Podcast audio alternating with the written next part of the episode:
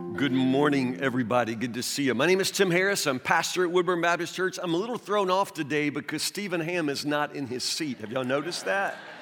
I don't really, I mean, yeah, okay. I'm gonna feel better. yeah, uh, yeah, I mean, you can't like spend 18 years of your life in one seat and then just on a Sunday go sit with Jim Mitz. It doesn't work like none of this works. Jim, are you going to be okay without Stephen with you? Okay. Yeah, Stephen, God bless you, man. Were you just feeling uh, like doing a little something different today? Yeah. Well, you can, but warn me. Let, let me know that, that that is coming. Open your Bibles to Exodus chapter 20. Uh, we are in the middle of a sermon series called What God Expects of Everyday People. We're talking about the Ten Commandments. We're memorizing Exodus chapter 20, verses 1 to 17. How's it going? Nobody, nobody's making eye contact with me, so I know how it's going. Is anybody working on it? Anybody trying? Yeah? Okay, I'm trying. They say this, you know, helps ward off Alzheimer's or something, so I'm trying to use my brain. You know, it's weird. I can memorize stuff without trying to. Like, I can quote most of the movie Nacho Libre w- without even thinking about it. But then the Ten Commandments I really have to work on. Uh, I, really, really do. Uh, I haven't even said them for Casey yet. We haven't even practiced at home. Uh, we, need we need to do better.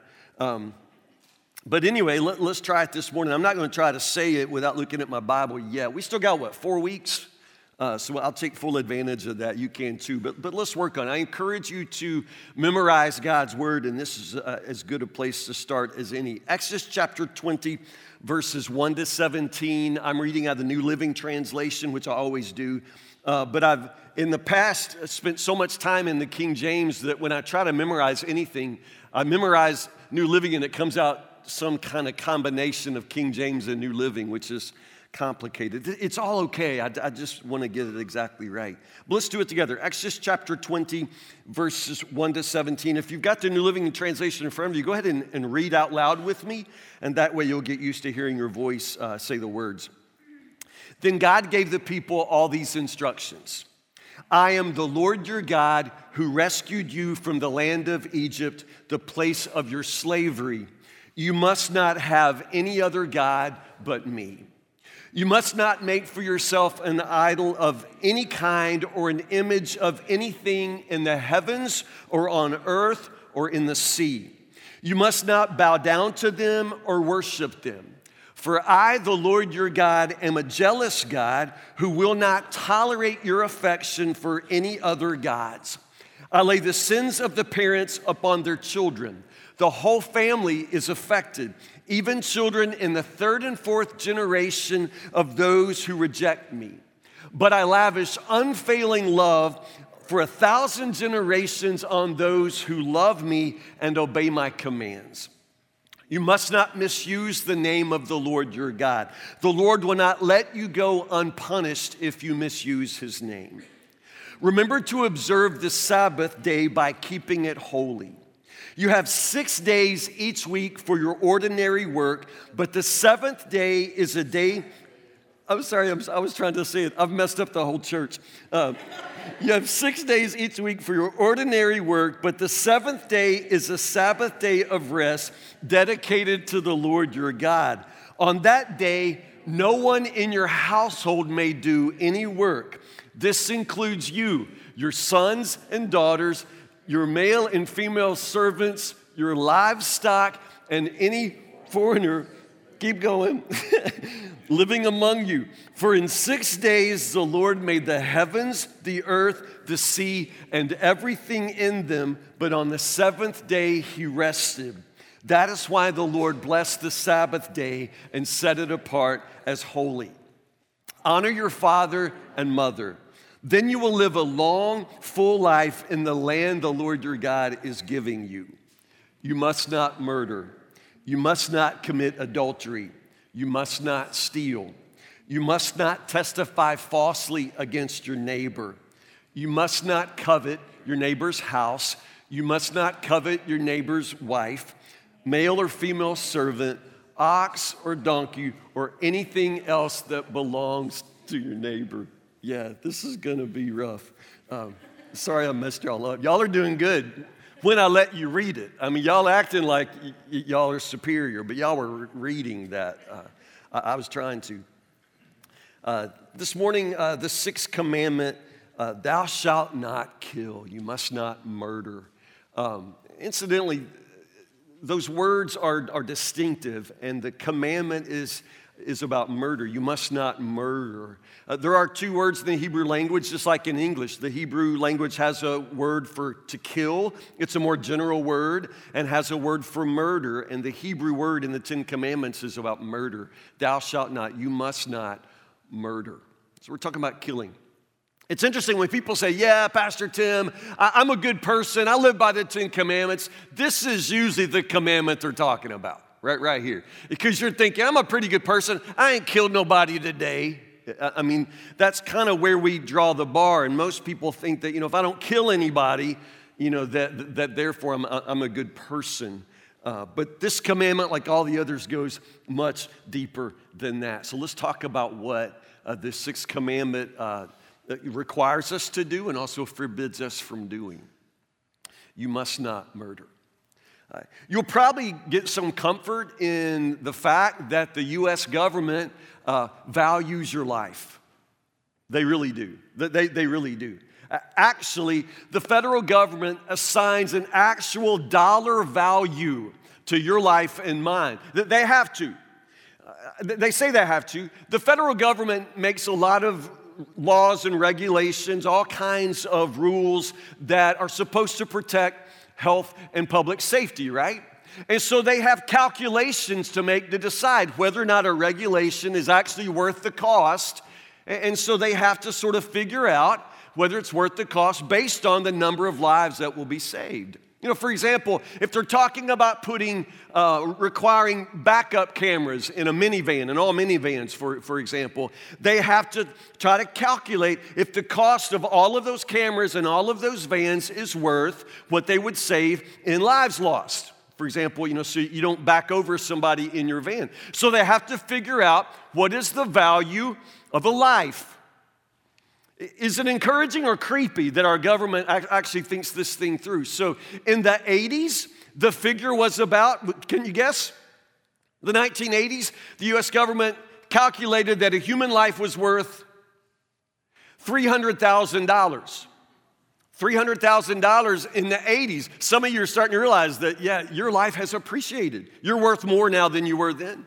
Uh, but in the 80s, a life was considered to be worth about $300,000. They based that figure on the amount of money that you might earn by working.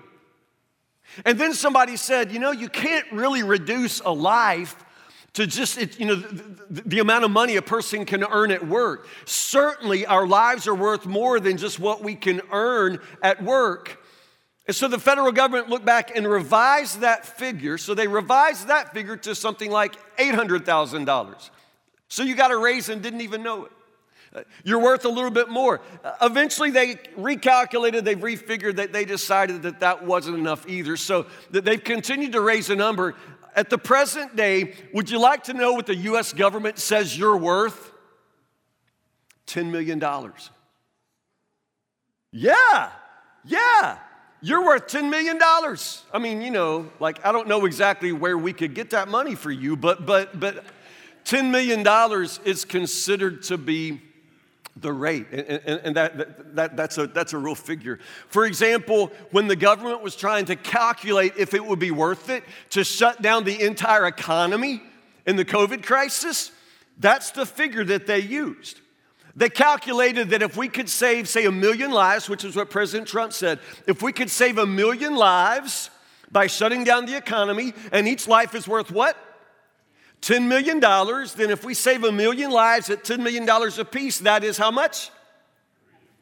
Yeah, something like 10 trillion, a trillion, 10, I don't really know how much a trillion is. Like $10 trillion was what they would save, uh, which is just amazing. And they calculated that that that was worth it. Yeah, the life saved at $10 million for a human life. Does that figure sound like a lot of money? Does it sound like not much money? I don't know, but like most things that our government does, in my opinion, they've missed the point. They've completely missed the point for the simple reason that when you start talking about what a human life is worth, the question you have to ask is worth to whom? To whom? Who gets to say what a human life is worth? And this is what you have to understand your life is valuable, not because the US government says it's valuable. Your life is valuable, not because of what you can earn at work. Your life is valuable, not because other people depend upon you and you got grandkids and all of that. Your life is valuable for one reason and one reason primarily because God says you're valuable. Your life is valuable because God says you're, says you're valuable. You live your life before God. I do too. Every single person on the planet Earth who's ever lived, who's ever died, they lived and died before the Lord. Our lives are valuable because the Lord says that they are valuable. So, the sixth commandment is probably the one commandment that nearly everybody knows, and most all of us assume that we live and always keep because we ain't killed nobody today, right? You must not murder. What exactly is this verse talking about? Obviously, we're talking about the taking of human life. This verse forbids us to preside over or to plan the killing of another human being. Thou shalt not murder thou shalt not kill. Now, the Old Testament in other places does allow killing under certain circumstances, under self defense or under national defense. You do see the, the nation Israel defending itself in war in the Old Testament. So there are specific situations in the Old Testament where certain killing could be permissible, but as a rule, murder is forbidden. You must not plan or preside over the killing of another person. You must not murder. The, the bottom line is, and the critical point to remember, is that every single person is sacred. Every person is sacred. Life itself is a gift, you all. It's a gift. It is a gift from the Lord God above. And the fact is, God and God alone has the right to give life and to take it away. That is just not something that any one of us can do. God alone has the right to give life and to take it away. Thou shalt not kill, in some ways, it's just so universal that if you ask a person, you know, why, why is it that we, that, that we should not kill? I mean, most people wouldn't even be able to answer the question because it just seems so self evident. We, we don't do that. Life belongs to God. The, the, the, scripture says that the Lord God made the man out of the dust of the ground and he breathed into them, and that man became a, a, a living soul. The, the, breath in your lungs is, is borrowed breath, it's borrowed from God Himself. I mean, do you understand? Life is sacred, human life is sacred. And, you could say $10 million, that sounds like a lot of money, but, but I'm telling you that that doesn't even begin to capture the worth of a single person in God's eyes. We live and we die before Him. And so it's simply not our prerogative. It is never in my power, never in your authority to say that another person should live or that another person should die. And I think that universally we all agree with this. It just makes sense. It's just the, the, the most obvious thing in all of the world. That, that, we can't murder, that, that we cannot take another life. And As I say, it's absolutely uncontroversial, except in our day and age. I mean, honestly. And when it comes to the sanctity of life, the sanctity of human life, it's one of the principles that is most up for grabs these days.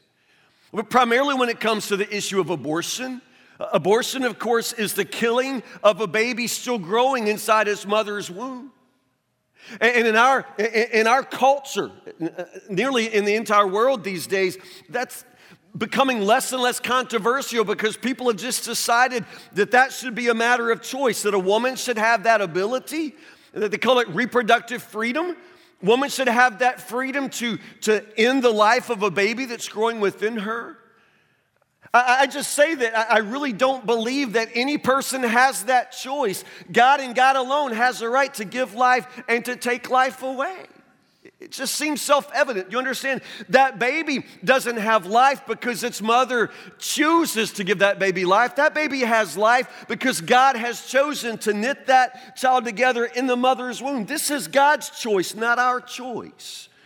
So even today, it becomes controversial because you start trying to draw lines and, and, figure out when a life becomes a life or when a life has its value. And I'm telling you, that life has its value because God says it has value, not because any one of us says that it has value. God alone has the right to give life and to take it away. And you're saying amen, and everybody agrees because that just seems plain. It, it, it just seems plain. But like all of the other commandments and all the other weeks as, we, as we've been in this, in, in this series, understand it's the gospel of Jesus, the gospel of Jesus that helps us understand what the Old Testament law is about. The Old Testament law, including the Ten Commandments, were never given to us as a plan of salvation. You don't earn your way to heaven by not killing people, y'all. I don't encourage you to start. But understand that that's not how we get to heaven. That's not what the Ten Commandments are for.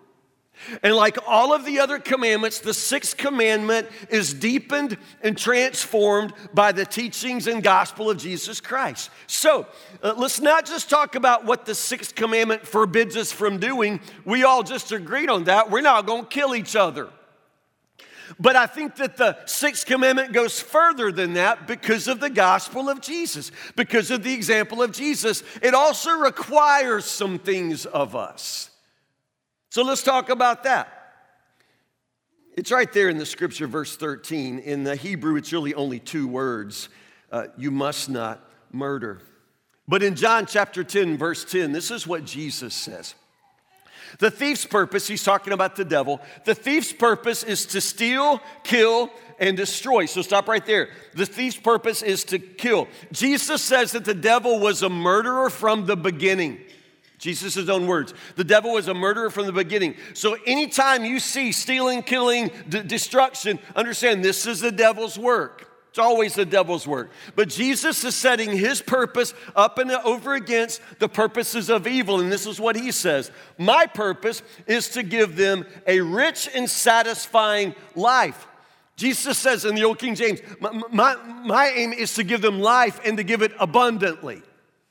So understand, the lines are very clearly drawn. The, the, the, side of evil, the side of the devil, is on the side of stealing, killing, and destruction. So anywhere you see killing, that's the devil's work. I mean, I, say this over and over, but people never seem to really hear it when I say it. Whenever you see stealing, killing, and destruction, that's the devil's work.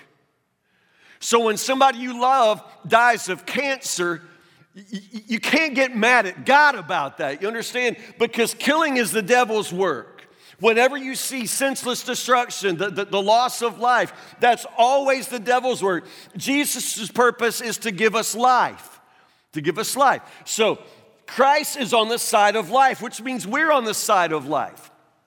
But recognize what Jesus says here. It's not just that Jesus wants to see everybody live, which he does. And it's not just that the life he gives us is eternal life, because it is.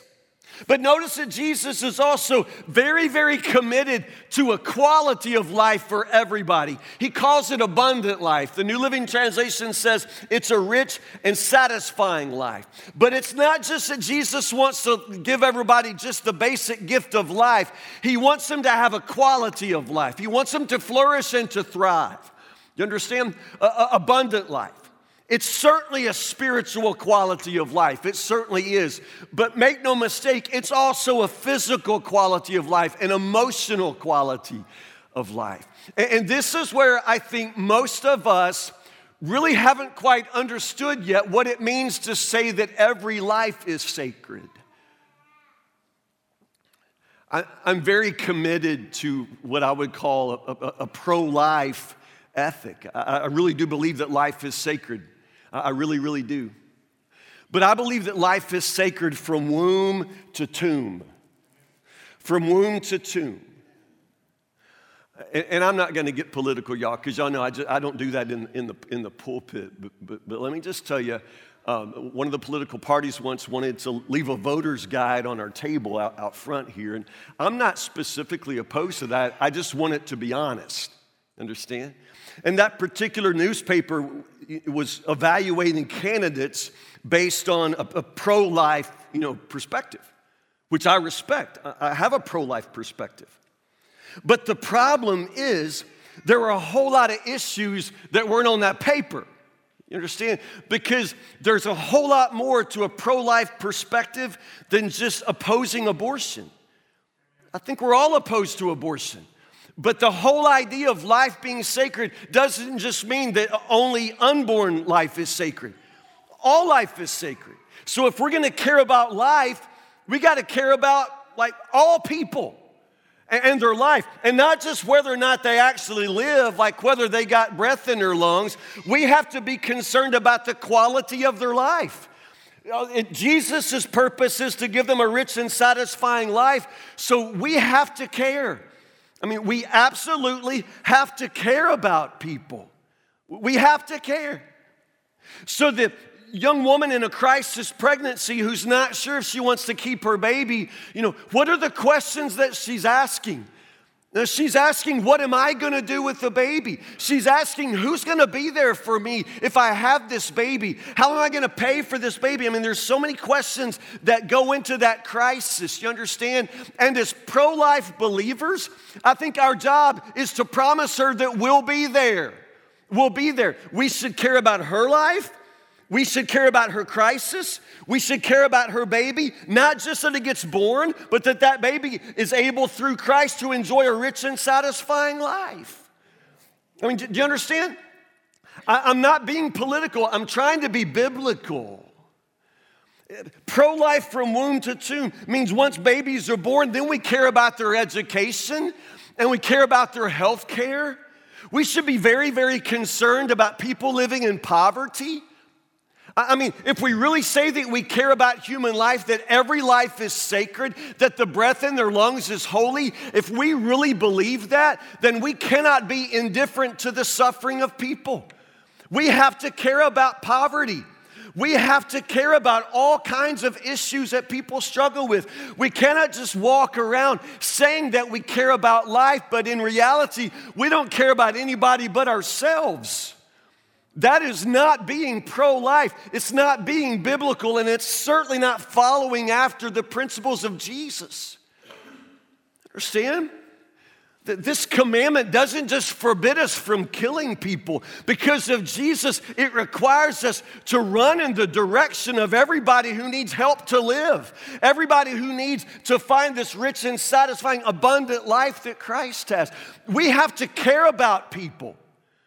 I mean, right now, in our day, in this very moment, there literally are, I know you hear it talked about, but there really are children being warehoused on our nation's border. And both political parties talk about it, but they only talk about it insofar as they can blame the other group for, for the fact that they're there. But nobody cares about them. Nobody cares. Has any church, you know, sent a mission trip down to care for those children? No, because in our nation, those children are mostly political pawns. Nobody really cares about them. There are children in warehouses on our border without their parents, and you can say, well, they're illegal or what you can call it, you can explain it whatever you want. But do you care about them?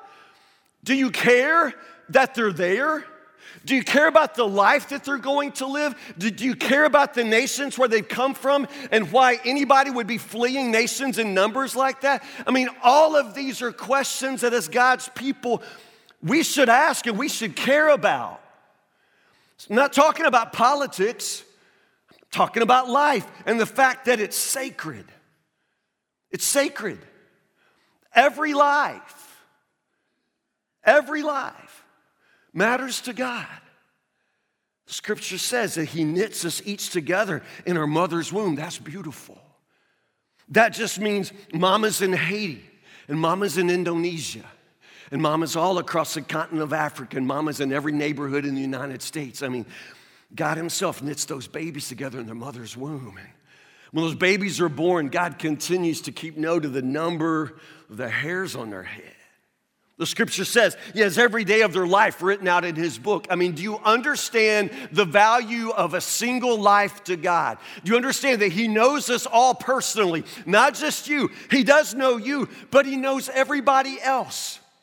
He loves you, but not just you. He loves everybody else. He loves all the people that you're not sure you even like. He loves them, and they are just as important to him as you are. Children on the border, you better believe it. Legal, illegal, it doesn't matter. They're all valuable to God. Every single one.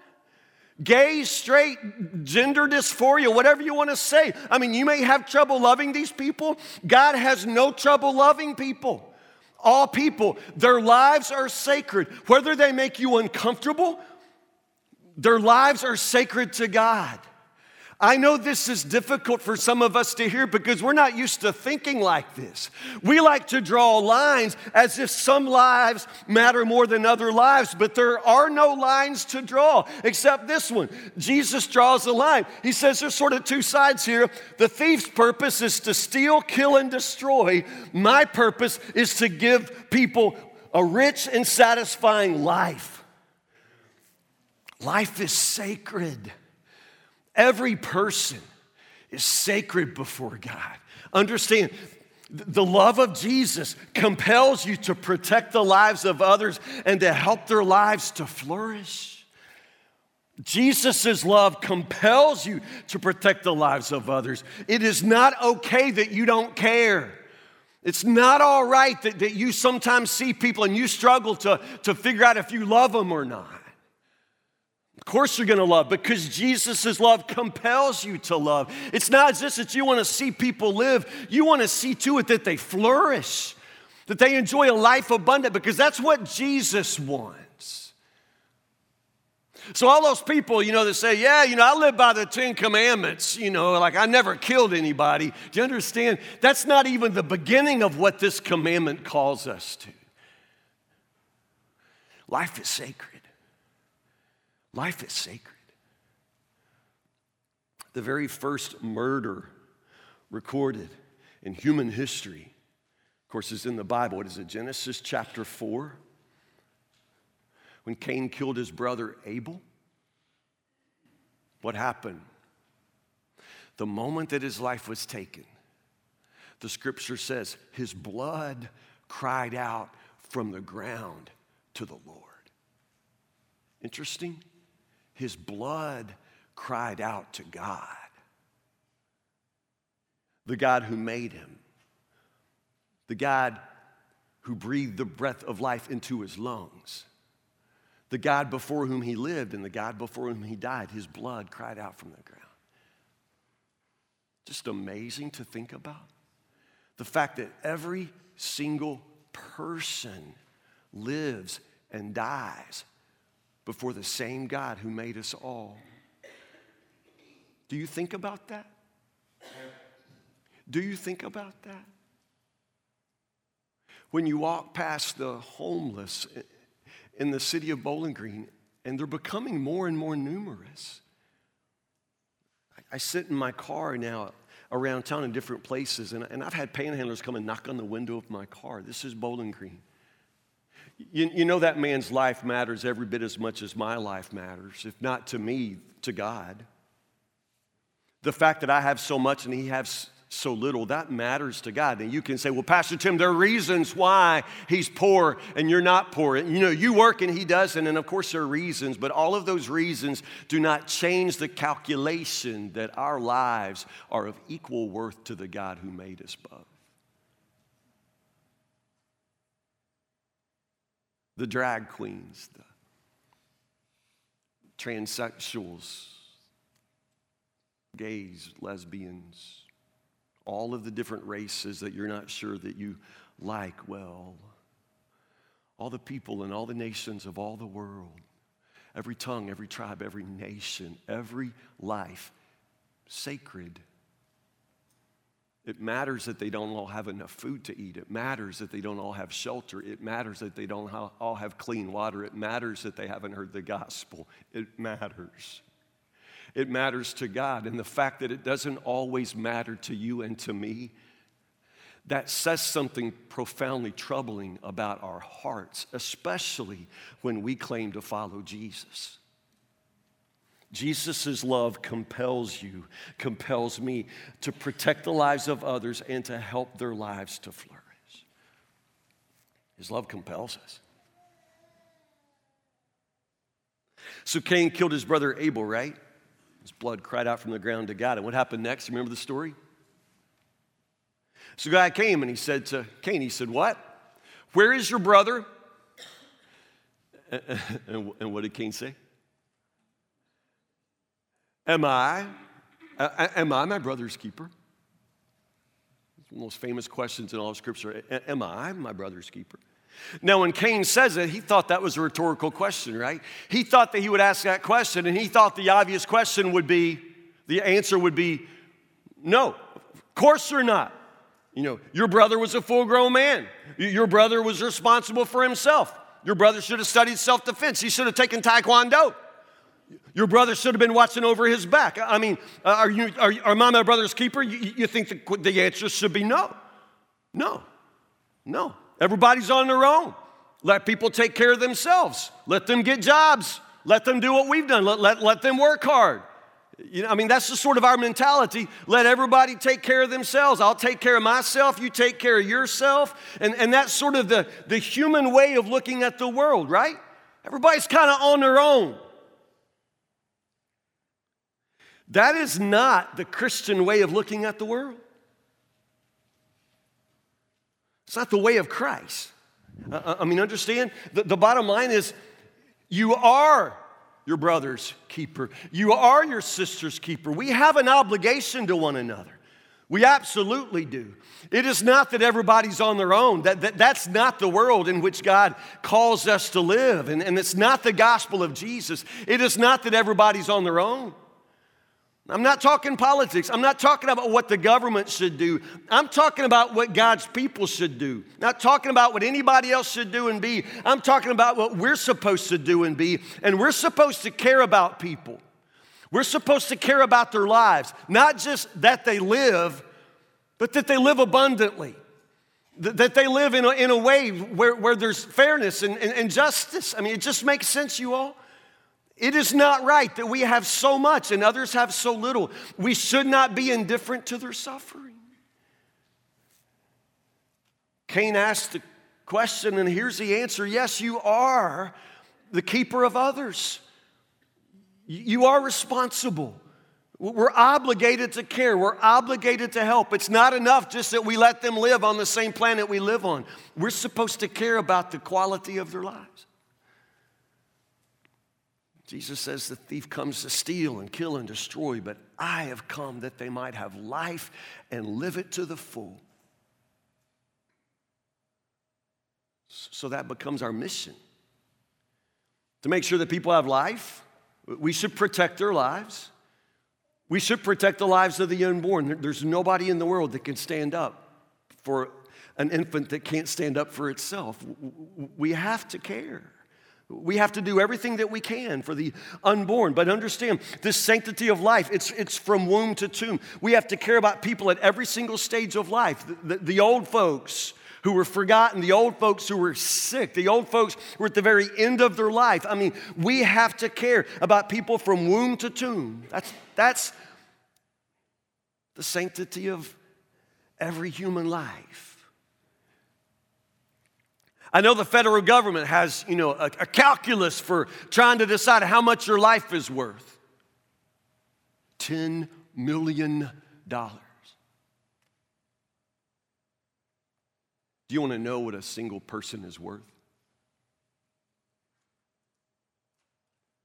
Scripture says, For God so loved the world that he gave his one and only Son. Do you understand? Jesus himself died, he gave his blood. The blood of Jesus for the salvation of every single soul. So, if you want to talk about what a soul is worth, then you have to talk about the life of Jesus, the life of God's one and only Son given in exchange for every single soul that's ever lived. Do you want to know the value of a soul to God? The blood of Jesus. It's infinite worth. Do you want to know what you are worth? Much, much more than $10 million to the government. To the Lord God, you are a soul of infinite worth. You and everybody else. I know the sixth commandment seems simple, and you've always thought, well, I ain't killed nobody today. It's not just enough not to kill people. Jesus says that he's come to give them life and to see that they can live it to the full. If that was Jesus' purpose, that's our purpose too. So Jesus' love sends you in the direction of anybody who needs help to live and needs help to live it to the full. Pray with me.